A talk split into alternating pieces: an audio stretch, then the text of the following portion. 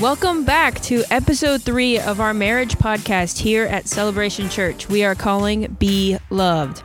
Once again, I am your host, Brooklyn Clark, joined by my parents and lead pastors, Brandon and Krista Clark. Hello. Yay. All right, so in our first episode, we talked about agreement. But this episode, we are talking about disagreement.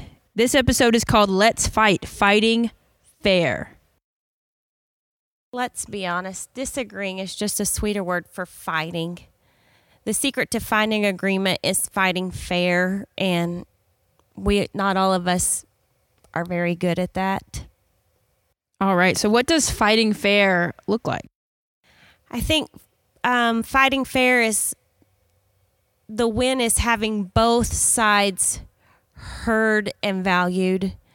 Um, For sure. it's it's not where one is dominating the other. For sure.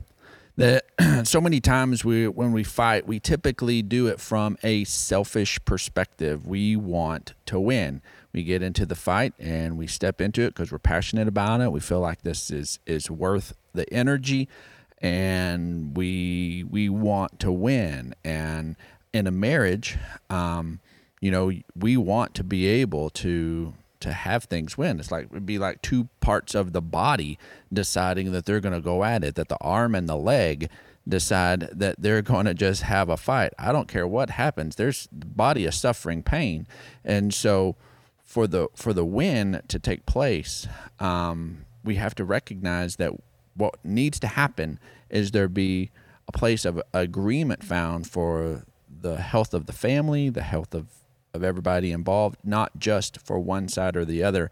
And one of my kind of favorite analogies for this is for a long time, if somebody's going to watch two guys step into a ring and go at it, it was it was boxing, and there was real clear rules. There was you know no hitting below the belt. Um, you know, come out swinging at the bell. You know, step back from one another when the ref says, and and it was real clear and but then um, a number of years ago, uh, MMA came around, and with MMA, a boxer can get in the MMA. He's allowed to. Um, but guess what? The guy that's in the ring with him may not stand up and box with him, and uh, he may just rush in, take a couple of shots to the head, and grab him around the waist and throw him to the ground and get him in an armbar. And you'll whether it in MMA, whether it's someone who's a striker or someone who's a, a grappler, they're going to try to get the fight on their turf. Uh, the boxer, he's he doesn't want to go to the mat because he wants to win. He's going to try to get it on his turf. Mm-hmm. The grappler, he wants to go to the mat. He wants to get his arms and legs all over you and get you in a hold and make you tap. And so in almost every relationship, there's always one person in the relationship that's more verbal than the other one, that's very comfortable with verbally sparring and going at it. I was going to say that in our relationship, we are both very verbal, but probably in arguing, it's there's probably one of us that's more mouthy than the other one. Probably so. probably.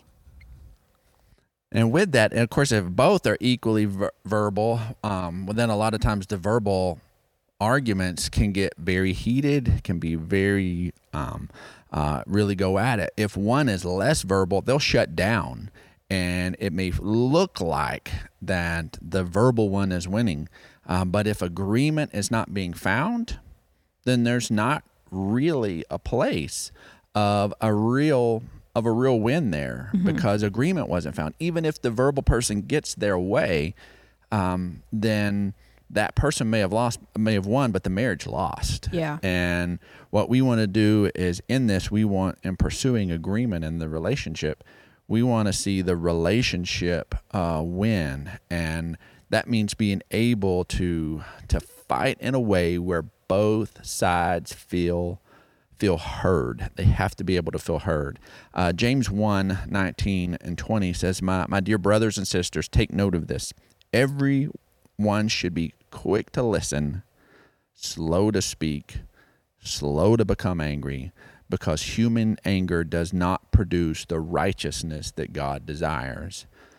For those for anyone listening to this podcast, they're turned into a church podcast about marriage. They're wanting what God says is right about their marriage. Yeah. And human anger is not going to produce what God says is right. So we've got to be quick to listen, slow to speak, and slow to become angry in That's this. good. So in episode one, you guys said no one changes their mind unless they believe their concerns are considered. How do you help your spouse to feel truly heard? Good question. That is listening to understand versus listening to reload. I might be more guilty of listening to reload. Um, Well, me too. I'm very good at taking something that has been said and putting it in my little arsenal pouch for another time that it is beneficial to me. And um and and I I listen to what's being said as it is best for me instead of listening to understand what is truly going on. And if if that's your tendency is to listen without true compassion because it takes a compassion and a desire to For sure. listen to to be understanding. If you're not listening and you you it's something you have to work on. You have to stay on top of yourself.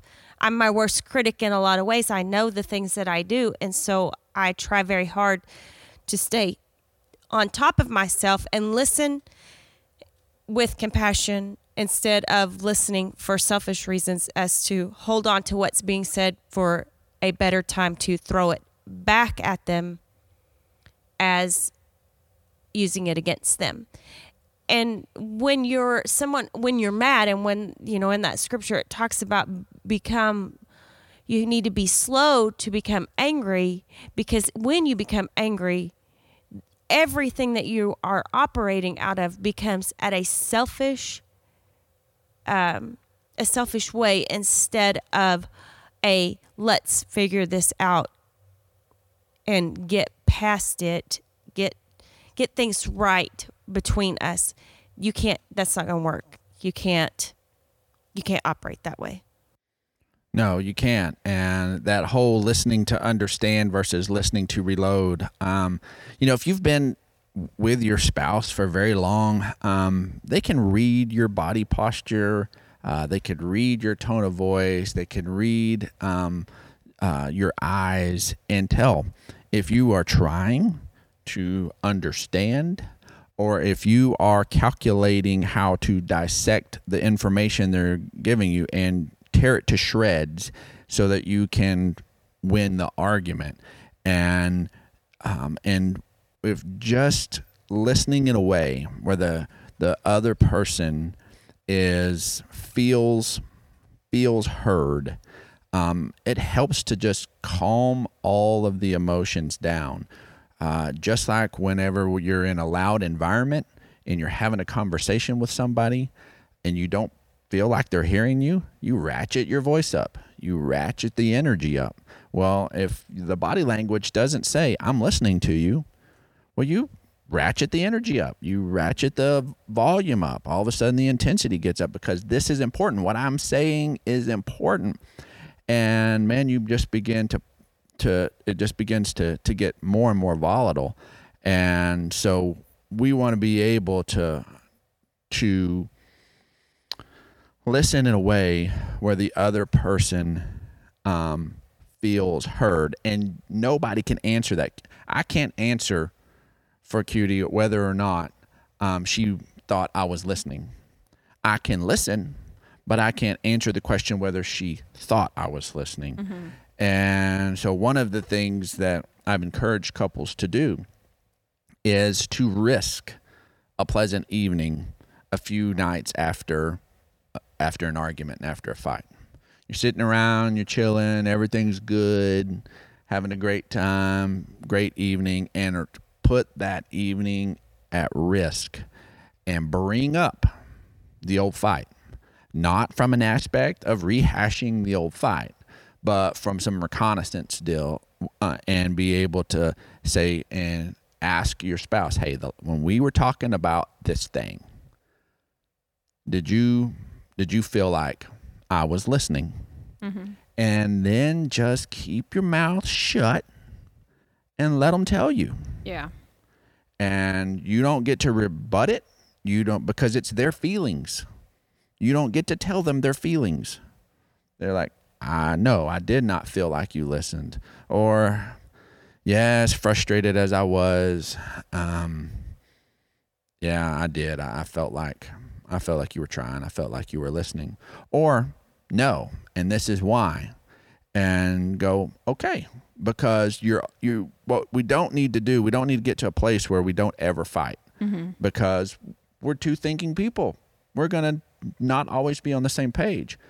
What we want to do is is is be able to to fight and have these disagreements in a more constructive way, and that can only happen if we're listening to be to understand. Uh, Ephesians 4, 26 and 27 says, in, in your anger do not sin, do not let the sun go down while you're still angry, and do not give the devil a foothold. That's if good. we don't resolve these issues, um, we give the enemy we give the enemy a foothold, Mm-hmm. and that's why agreement is so important. If we found agreement, it's been handled.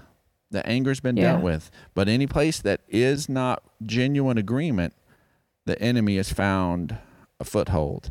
And so, in this listening to understand thing, I know that I've not always done a very good job because there have been times that maybe uh, a little bit later I'll I'll get a lengthy text uh, about the about the conversation, and so um, can you kind of share why maybe things would have to shift from face to face to text? I think that everyone needs to be comfortable with that there are more ways of being heard or getting to uh, present your side or however you want to say it. Sometimes um, I find it that I'm able to collect my thoughts and become a more um, rational thinker instead of being all irrational in the heat of the moment. I, sometimes, even though I don't ever have, I always have something to say. Um, sometimes I think that my thoughts just aren't, I'm not able to collect them all and put them together. And so I will sit down and uh, when I feel like it's a, um, not a justifying side to the argument or whatever, but it's a way to present my true feelings. Okay, we've blown up, we've done all this. Now let's get back to back to the nucleus of this argument and let me share with you why I'm feeling the way I'm feeling. For sure. And it's I don't do it to uh, cast blame. I try very hard to not uh, be demeaning or anything. This is what I just use it to say, to state my feelings as I did this. This is why I don't want to do this, or this is why I feel like blank is the best thing, or this is why this I am so passionate about this. And I give my reasons, and it's it's easier to do it when you're writing or write an email or you're texting because in all honesty you don't have 72 hours to to do something like that as if we are talking face to face you can just run on for forever but it takes a little longer to put together a text or an email and to take that time to be rational and to calm yourself down and then pr- present it back of hey here's why i do or do not or whatever want to do this or this is why I am so passionate about this and present why and be vulnerable and truthful of I may not see it all but this is what the side I do see and go from there. But sometimes arguing just shuts people down and those people have to have a way to express their side as well and so being comfortable with the fact that there are more ways to express yourself in a very collective rational way. I'm not saying then use texting and email to blow something up either. That is not it. It's it's very much a way to put all of your thoughts together in a very rational and calm hear me out. This is what I think kind of I know whenever I have, uh, you know, received one of those lengthy texts or an email, um, that one of the things that triggers for me is that I had, when we walked away from the face to face on that, um, I probably was not in a very active listening mode. Um, I probably, probably is not the word I would use there. that uh, I uh, may have been interrupting. I may have been trying to uh, fact check. I may have been trying to do some different things in there and not let her fully fully be expressed and there are times that you can interrupt without saying anything that your tone on your face that you you know your facial expression just says I completely disagree with everything that just came out of your mouth, even though they haven't fully said everything. Um, that's why the the internal posture of listening to understand um, is so important, and that is why having alternate routes, whether it is a a lengthy explained text, a lengthy explained email, where where the thought flow happens from the very first sentence through the last sentence. We need to be able to articulate ourselves because again nobody changes their mind unless they believe their concerns are considered. Nobody does. Um, otherwise they just have a tactical retreat. They just say sure whatever your way. But we all know um, all you're going to pay for that one. That wasn't a place of agreement. You're going to pay for it. And so and that's not good. That's not good for the relationship. That's not good for anything. So, how do you guys uh, deal with the subjects that are like really hard to talk about? Well, those, um, I mean, those exist. As we move forward in the podcast, we're going to get into the big five of, of finances, of family philosophy, of kids, um, of the um, of the our relationship with God, and in the area of sex. And almost all couples can talk about three or more of those subjects without any kind of problems. If you can't talk about any of them, you need some deeper help. But um, almost every couple also has one subject matter that is just like guaranteed dynamite. Uh, you know, we can't talk about money without it blowing up. We can't talk about extended family without it blowing up. We can't talk about issues with the kids without it blowing up. Um, you know, we can't talk about some of these other subjects without things just blowing up. And with that, um, uh, we kind of stumbled upon something, um, and we uh, a number of years ago we we did our first vision retreat, and in that we kind of stumbled upon the idea of having a scheduled time to talk about a difficult subject when it wasn't in the middle of a blow up. Can you kind of share about that? one night sitting around talking and we were discussing some things as to um, our past i think at the time had been like 23 24 years of marriage and you know how did we handle this or how did we handle that? And you know when we saw ourselves in a neutral zone neither one of us were coming out of the end zones trying to protect ourselves but we were in a neutral calm zone just discussing um I don't even remember what we were discussing, but I, I we noticed. I mean, and we both looked at each other and were like amazed at the fact that we could discuss a topic that had been something that we were both very passionate about and had probably had had numerous arguments over that in this neutral zone and when we were both very um, chill and just conversing we were able to get to some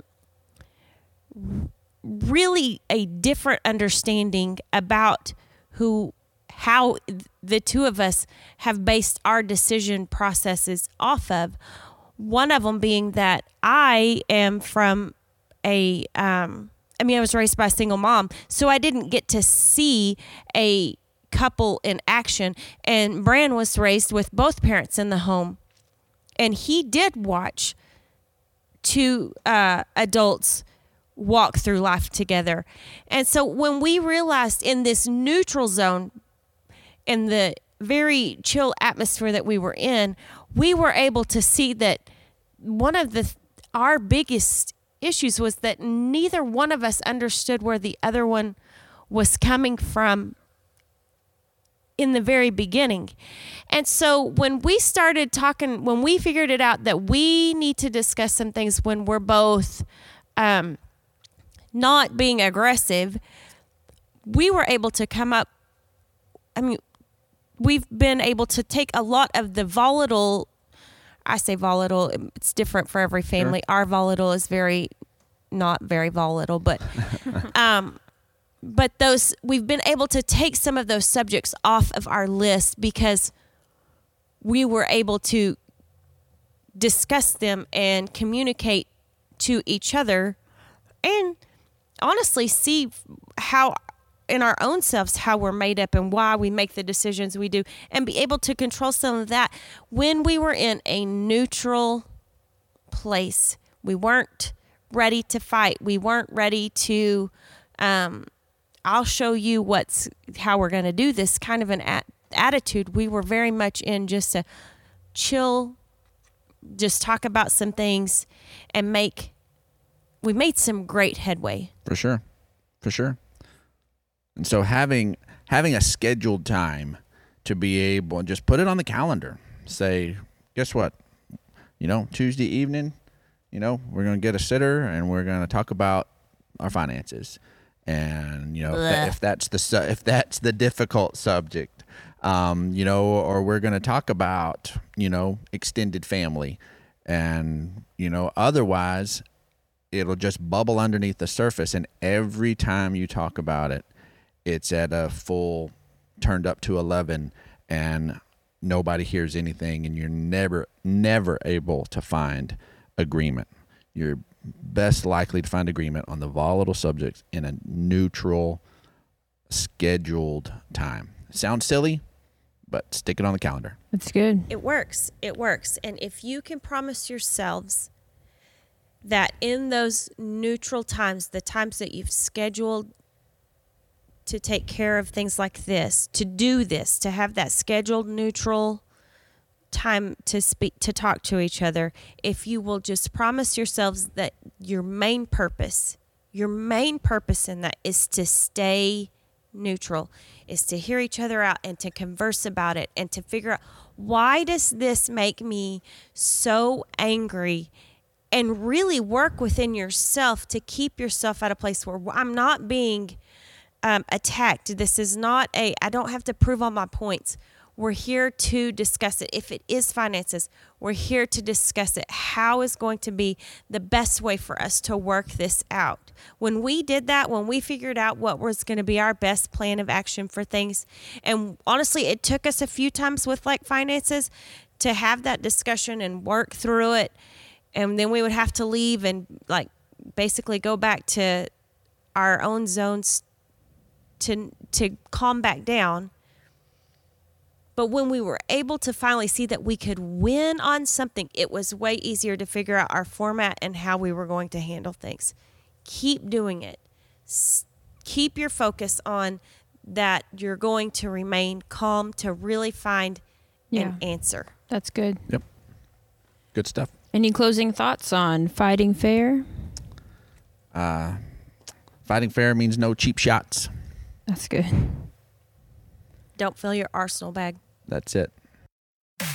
All right. So that is a wrap on our episode three of our marriage podcast. Thank you so much for joining us again. And if you have any questions, please email us at celebrate at celebrationchurchlive.com. We will see you in the next one.